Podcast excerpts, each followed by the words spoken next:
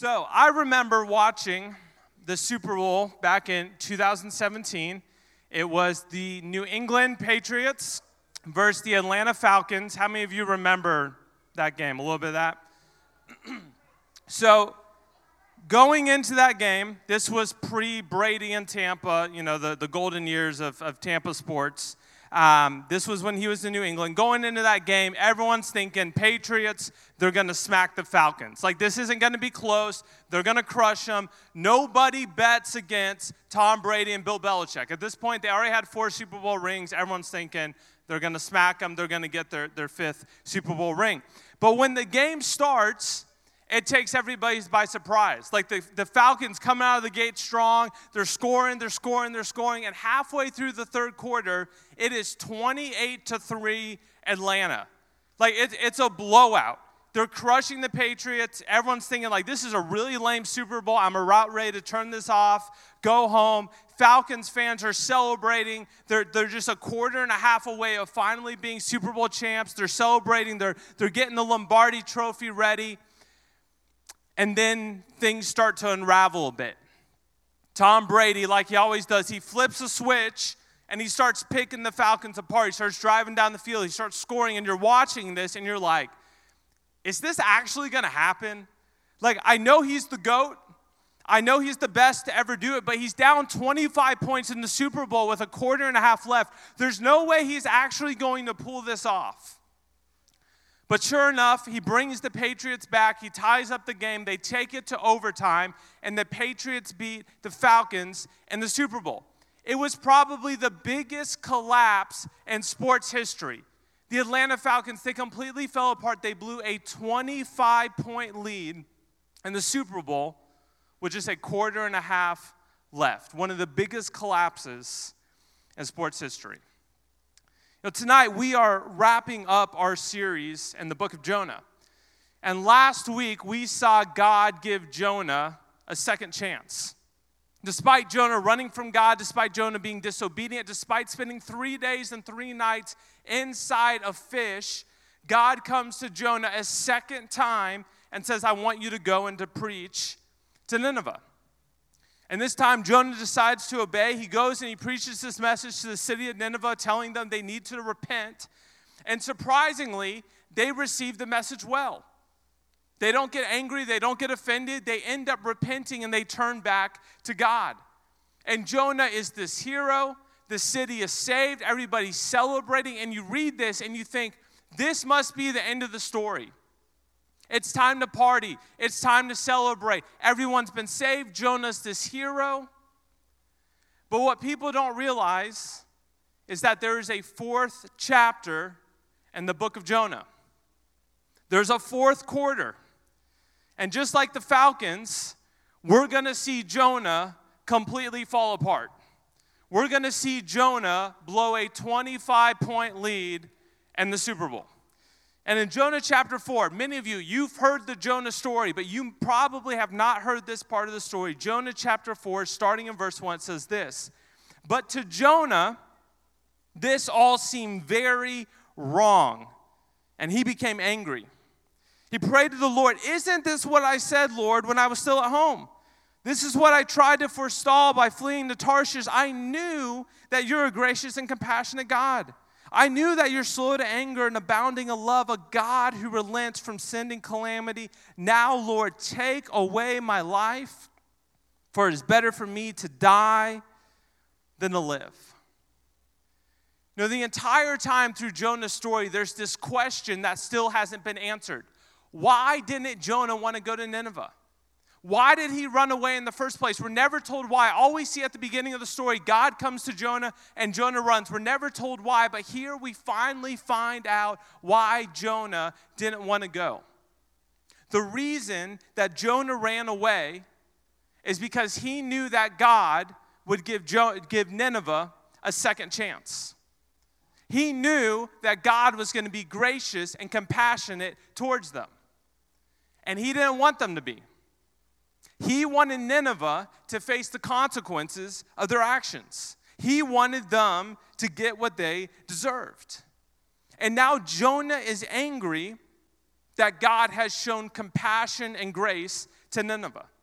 Rather than celebrating that all these people have repented and been saved, he's mad and angry that God has given them a second chance. In fact, it says that to Jonah, it seemed very wrong what God did. To Jonah, it wasn't right. It wasn't fair. God shouldn't have let them off the hook. God shouldn't have given them a second chance. They should have gotten what they deserved. And Jonah, he's so bent out of shape about this. He's so mad and frustrated that he begins to say, you know what? I'd rather just be dead. Like, I'd rather die than live in a world where God shows grace to these kind of people.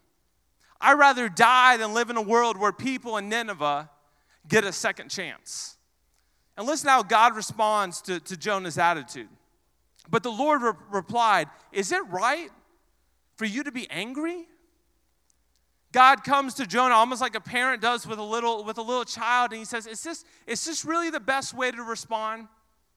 Like, is it really right for you to be angry about this? Come on, buddy. Like, let's not go down this path. Let's have a better attitude. Let's not do this. Come on, buddy. Let's let, let, let's not be so frustrated. But Jonah wasn't having any of it. And listen to what he does in verse five. Jonah had gone out and sat down at a place east of the city. There he made himself a shelter, sat in the shade, and waited to see what would happen to the city. Then the Lord God provided a leafy plant, and it made it grow up over Jonah to give shade for his head to ease his discomfort. And Jonah, he was very happy about this plant.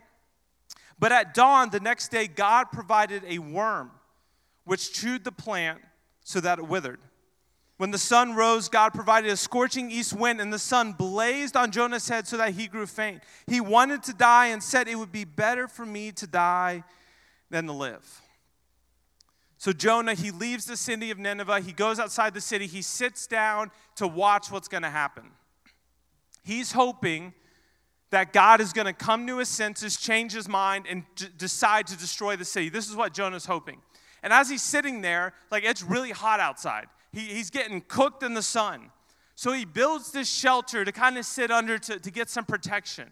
And while he's doing that, God provides this, this plant that begins to grow, and it provides shade to Jonah. It's keeping the sun off him. It's God's way of, of showing compassion to him and, and providing relief. But then in the morning, God provides this, this worm, and it eats the plant. The plant withers, and now the sun is just cooking Jonah again. He's sitting there, baking in the sun, and, and, and, and he's just had it. Like, he just wants to die at this point. He's mad at God. He's mad at Nineveh. He's mad about the plant. He's got a bad attitude, and he's just done. He's having a bad day. And listen how God responds to him, verse nine. But God said to Jonah, is it right for you to be angry about this plant? And listen to what Jonah says. It is, he said, and I'm so angry, I wish I were dead.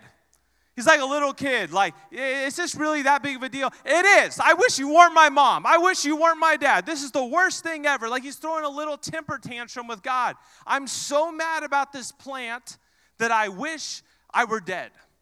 Like, that's what, what, what Jonah's saying. Listen to how, how God responds. But the Lord said, you've been concerned about this plant that you didn't tend to or make it grow. You didn't, you didn't do anything about this. It sprang up overnight and, and died overnight.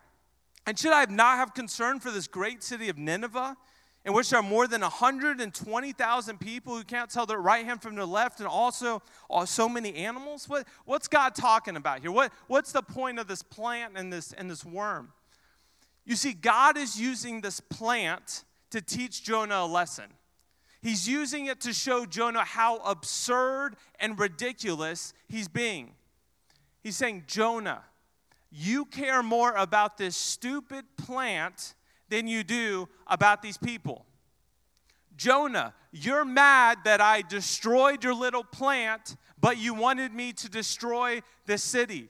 He's like, hey, buddy, do you see the inconsistency here? Like, do you see you're being a little absurd, a little ridiculous? And you hear this story and you think, like, what, what's wrong with this guy? Clearly something's off. Clearly he doesn't get it. I mean, he's throwing a temper tantrum because God has shown grace to these people. He, he's all mad and worked up about this, this dying plant, but he doesn't care about the one hundred twenty thousand people who have who've been saved. He's kind of acting ridiculous. But here's what I find so interesting. If you look back in verse two, listen to what Jonah says. Jonah says, I knew. Everyone says, say, I knew. Jonah says, I knew that you're a gracious and compassionate God, that you're slow to anger and abounding in love, a God who relents from sending calamity. I want you to notice, Jonah knew that God was loving and compassionate. Jonah knew that God was slow to anger and gracious. He knew these foundational truths about God. He knew all the right things about God. He knew these things, but he didn't really understand them. He didn't really get it. Because if he really understood, if he actually got it, then his response would have been completely different. Rather than being angry and upset about God showing grace to Nineveh, he would have celebrated that they were saved. He would have rejoiced knowing that they repented. Which leads us tonight to, to the big idea, which is this. There's a big difference between knowing something and actually understanding something. There's a big difference between knowing something and actually getting something. You know what the saddest part about Jonah's story is? The saddest part is that Jonah's attitude is a lot more common than you might think. You can find Jonah's attitude in a lot of people at church. You know, there are many Christians who know all the right things. They know that God is loving. They know that God is gracious. They know that God is compassionate. They know these foundational truths about who God is, but they really don't understand them.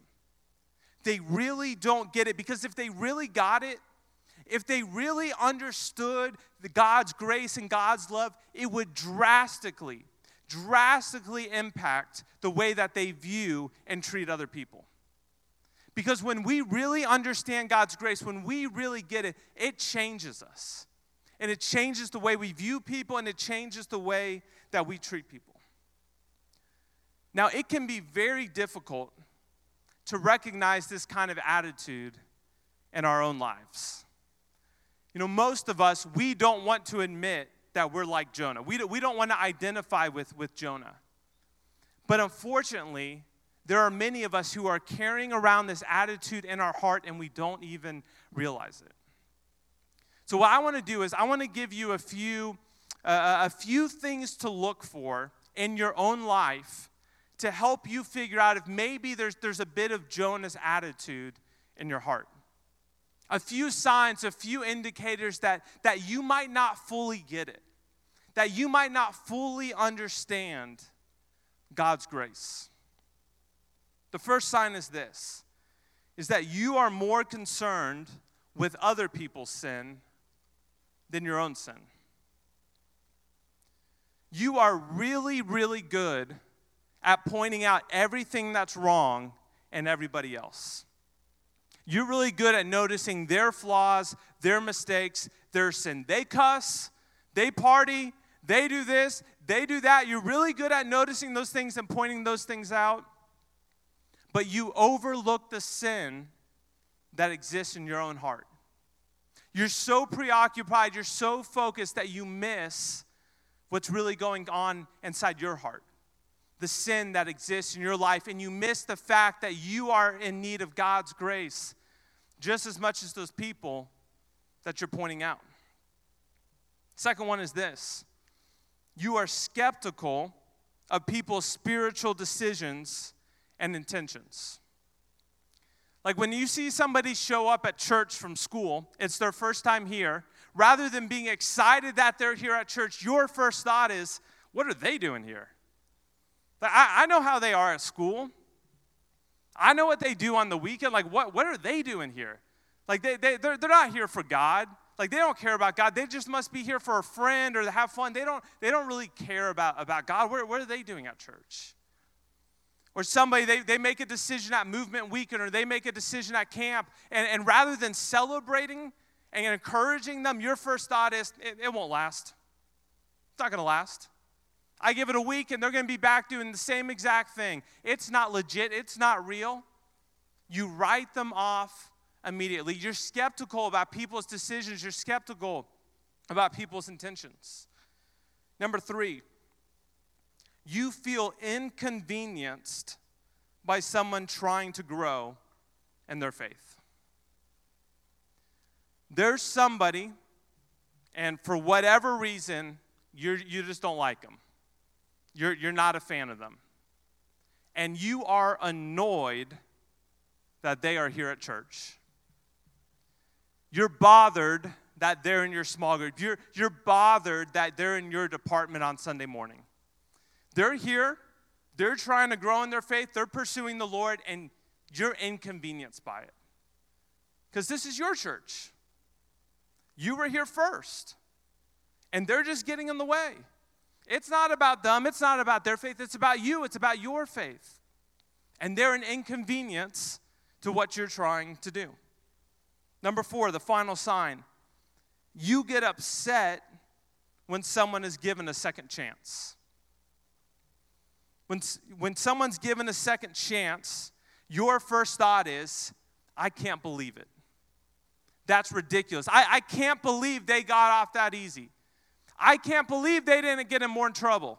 I can't believe they're still allowed to serve. I can't believe they're allowed up here on stage. I can't believe they get so much attention at church. It's not right. It's not fair. I can't believe it. They should not have gotten a second chance. It's not fair. Are any of these hitting home? You know, if you find yourself getting a little defensive right now, if you find yourself kind of pushing back a little bit, it might be because your, your, your toes are getting stepped on a little. And it might be because Jonah's attitude and, and your heart is starting to, to be exposed a bit. And, and, and I'll just tell you, I, I totally get it. Because for a long time, this was me. I knew all the right things. I knew all the characteristics about God, but I didn't really understand it. I really didn't get it. And I could tell I didn't get it because of the way I treated and viewed other people. And God had to begin to reveal that in my heart. God had to begin to, to work that out of my life, and I had to repent of that. And even today, even today, if I'm not careful, this is the attitude that I will slip back into, the same attitude as Jonah. So if you're sitting here and you're starting to recognize, man, maybe there's a little bit of Jonah's attitude in my heart. Maybe it exists. I want to give you just three simple takeaways from his story that I, that I think might be helpful for you tonight. The first one is this. We don't decide who receives God's grace. We don't get to decide who receives God's grace. Notice that Jonah was trying to put himself in the position of God. He thought it was his responsibility to determine who should receive grace and who shouldn't. He thought it was his job to let God know who was deserving and who wasn't. And Jonah even said it seemed very wrong to him what God did. What God did didn't meet Jonah's standard of fairness and rightness. But students, here's what we need to, to understand tonight. Middle school boys over here, focus. Here's what we need to understand tonight. God doesn't need your help or my help deciding who gets to receive grace. God doesn't need our input about who's deserving and who isn't. That is not our job. That is not our responsibility. God has already decided that every single person is worthy to receive his grace. Not because they've earned it, not because they deserve it, but because he is a loving, gracious, and compassionate God. And no matter what that person has done, no matter how much they might have hurt you, you no matter how much you might dislike them, God has already decided to show that person grace, whether you think they deserve it or not. And students, I'm, I'm going to burst some of your, your, your bubbles right here. God is not in the business of being fair. God's not in the business of being fair. If God was fair, every single one of us would be receiving hell because that's what we deserve. If God was fair, that's what all of us would be receiving. God is in the business of showing grace. God is in the business of giving you and I what we don't deserve. And I'm thankful that God was not fair with me and that God gave me what I did not deserve. It's not our job, it's not our responsibility to determine who receives grace. Number two is this, is that we all receive the same amount of grace. Here's what Jonah didn't understand. Jonah didn't understand that the same grace that God showed Nineveh is the same exact grace that he had received himself. Nineveh's sin may have seemed worse. It might have been more obvious. It might have been more external. But the same grace that God showed Nineveh is the same grace that Jonah needed for the sin that was in his heart. They both needed the same amount of grace. And for those of us who have grown up in church, and I know many of you, you've grown up in church, I think it's easy for us to lose sight of the fact of how much grace God has actually shown us. Sometimes there's this tendency to think, well, I don't need that much grace because I'm really not that bad of a person. I haven't committed any of the, of the big sins. But students, each and every one of us, whether you've grown up in church your whole life or if tonight's your very first time, all of us are desperately in need of God's grace. Listen to what Paul writes in Ephesians chapter two. He says this, like the rest, we all were by nature deserving of wrath. That's what all of us deserved if God was fair. But because of his great love for us, God, who is rich in mercy, he made us alive with Christ, even when we were dead in tra- transgressions. It is by grace that you have been saved. Whether someone trusts in Jesus when they're five years old and the worst thing that they've done is lie to their parents, or somebody trusts in Jesus when they're thirty-five years old and they've been to prison, both people need the same amount of grace. And both people would be completely lost without God's grace. All of us, we receive the same amount of grace. We need the same amount of grace from God. And finally, number three, what we have freely received, we ought to freely give. You see, despite receiving God's grace, despite being rescued, despite get, being given a, a second chance, Jonah had no desire to show grace to Nineveh. Jonah didn't want to give them a second chance. What Jonah had freely received from God, he refused to give to others. You see, grace is God giving us what we don't deserve. It's God giving us what we can't work for, what we can't earn. It is a free gift from God. And because it's a free gift from God, because it costs us nothing, it is not ours to hold on to. It's not ours to keep to ourselves. We must be open-handed with what we have been given. We ought to give to others what we have freely received. Because students, catch this. If we freely receive God's grace and then we refuse to show grace to somebody else, that makes us a hypocrite. Because we say we believe one thing. We say we believe one thing about God's love and God's grace, but our actions, they say something very different. Do you want to know if you truly understand God's grace? Do you want to know if you if you truly get it? Then pay attention to how often and how willingly you show grace to people who don't deserve it. Because when we really understand the grace that God has, has given us, we will have no problem showing grace to others. So what does that look like? What does it look like for you to, to extend, to show, to give grace to somebody? It looks like encouraging people when they when they make a mistake. When somebody falls, when they make a mistake, when they sin, when they mess up, rather than, than gossiping about them, rather than, than beating them up about it, rather than kind of distancing yourself from them, it means you come alongside them, you pick them up, and you encourage them. You push them forward in their faith. Showing somebody's grace looks like believing the best about people. Like when that kid from school finally shows up at church, or that person makes a decision at camp, rather than dismissing them and, and not being believing them and being skeptical about them, you choose to believe the best. You say, hey, what can I do? How can I encourage? How can I come alongside you? Giving somebody grace means giving people a second, a third, a fourth, a fifth chance when they mess up, because that's exactly what God has done for us. Giving somebody grace means putting other people's needs above our own, recognizing, like, when I'm at church, it's not just about me.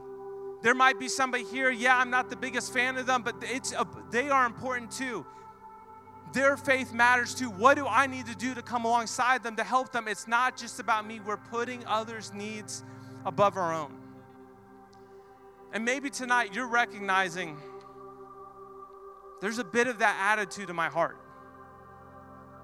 You struggle to give grace to other people despite knowing how much grace God has given you. And if tonight, if you're starting to, to sense that, if, if God is starting to, to convict and reveal that in your life, I just want to encourage you to, to invite God to work on your heart. To invite God to, to do a work in your life. And to lead you away from, from this attitude and lead you towards a life of grace and a life of love, because that's what we have received from our Heavenly Father. So with our heads bowed, our eyes closed, you know, this message, as I've been writing it, as I've been memorizing it, even as I've been preaching it, this has probably been the most personally convicting message that I've, I've written, that I've preached in a long time. God has been all week long showing me where this is evident in my life even now. And my guess is in this room with, with so many of you who have grown up in church, you've been a believer for a long time, some of that, that attitude of Jonah might exist in, in your heart as well.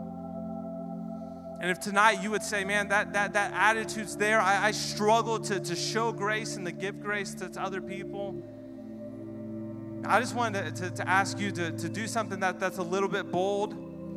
Nobody's going to be, be be looking around, but I just want to ask you right now to just to slip up your hand, to raise your hand wherever you're seated. If you would say, man, that, that's me. I've got a bit of Jonah's attitude in my heart. I, I struggle to show grace to others. I appreciate your honesty. I appreciate that you're allowing God to, to work in your heart tonight. Let me, let me pray for you. God, we thank you that you are a God of grace, that you are not a, a fair God, but a God that gives us what we cannot earn, what we do not deserve, a God of compassion who's slow to anger, abounding in love. And God, as people who have been transformed by that grace, transformed by that love, God, I pray that we would lead the way and showing that grace and showing that love to others, God, that we would freely give what we have freely received. And Lord, for the students in here, the leaders in here tonight who are recognizing that, that attitude in their, their heart, that unwillingness to show grace, God, we invite you to, to work. We invite you to, to move in our lives, God, to lead us to repentance and to lead us to grace. It's in the name of Jesus that we pray. Amen.